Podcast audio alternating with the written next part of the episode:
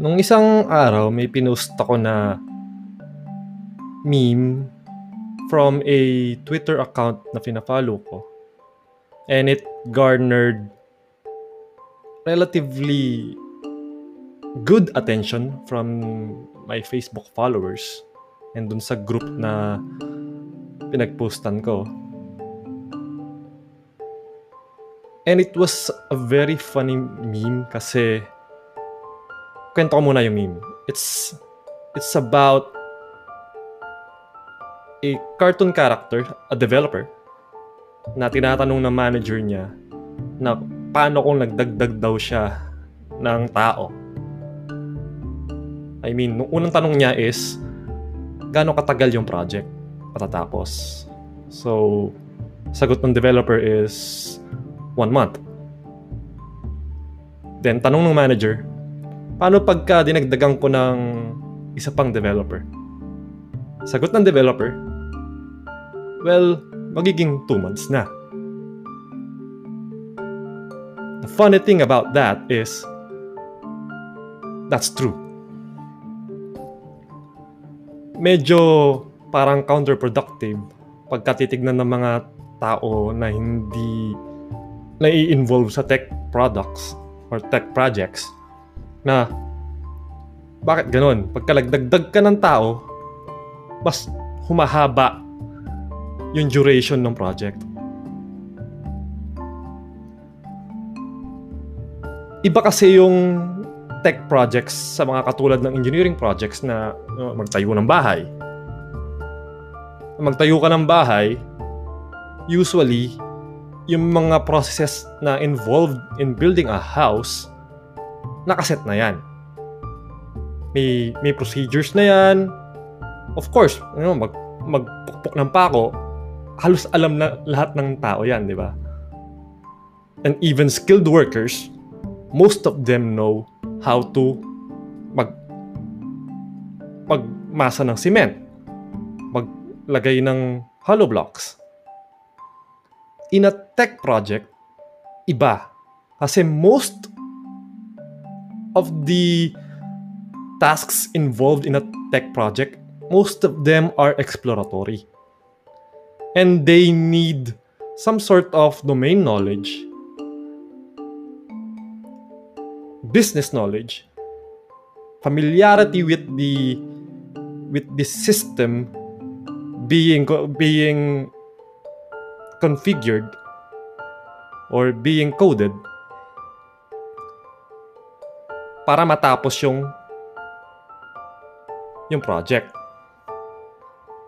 So, if you add another developer to, to a tech project na completely outsider dun sa project. Na wala siyang kahit anong actually kahit na mayroon siyang idea about the project meron pa ring tinatawag na um,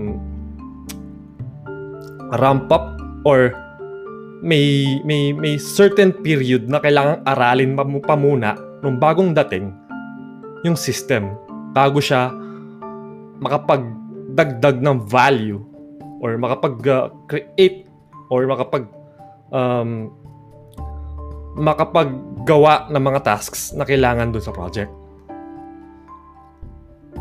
Kasi bawat software, bawat system, iba-iba yan. Although sabihin na natin kahit na you know, 10 years of experience ka na, there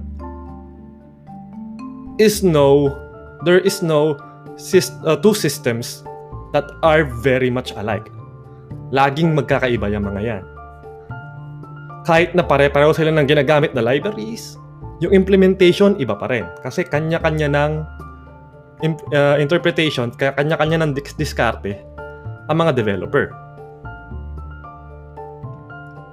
So yun nga, pagkadating ng bagong developer, ayun, this is what you call yung onboarding pa muna. Mag-onboard muna siya aralin muna niya yung code, tatanong-tanong pa yan, ititrain pa siya nung existing developer na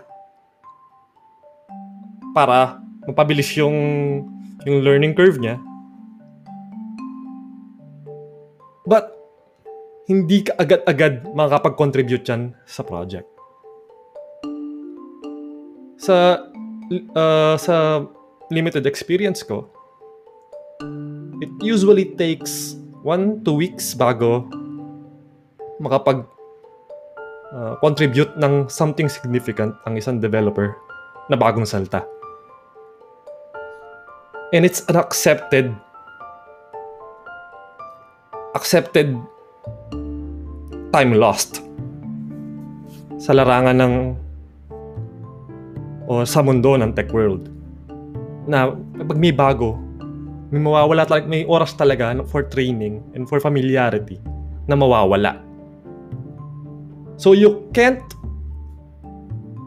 expect na pagka nagdadagdag ka ng tao mas maraming tao mas bibilis yung project. No. Madalas hahaba pa lalo yan and I, I suggest para mas lalo kayong maliwanagan about the topic. And if you're interested on on this phenomenon, please read uh, the book Mythical Man Month. It discusses the the it discusses ito, ito yung itong mismong topic na to. Captured in a book na sobrang classic na sa mga technical books na pro- ng project management.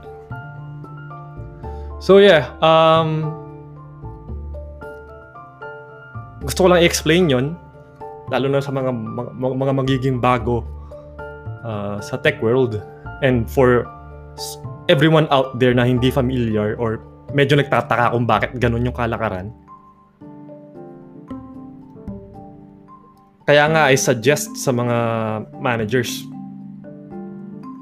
keep your developers happy para hindi umaalis yung mga yan. Kasi pag umalis yung mga yan, dala-dala nila yung domain knowledge at saka business familiarity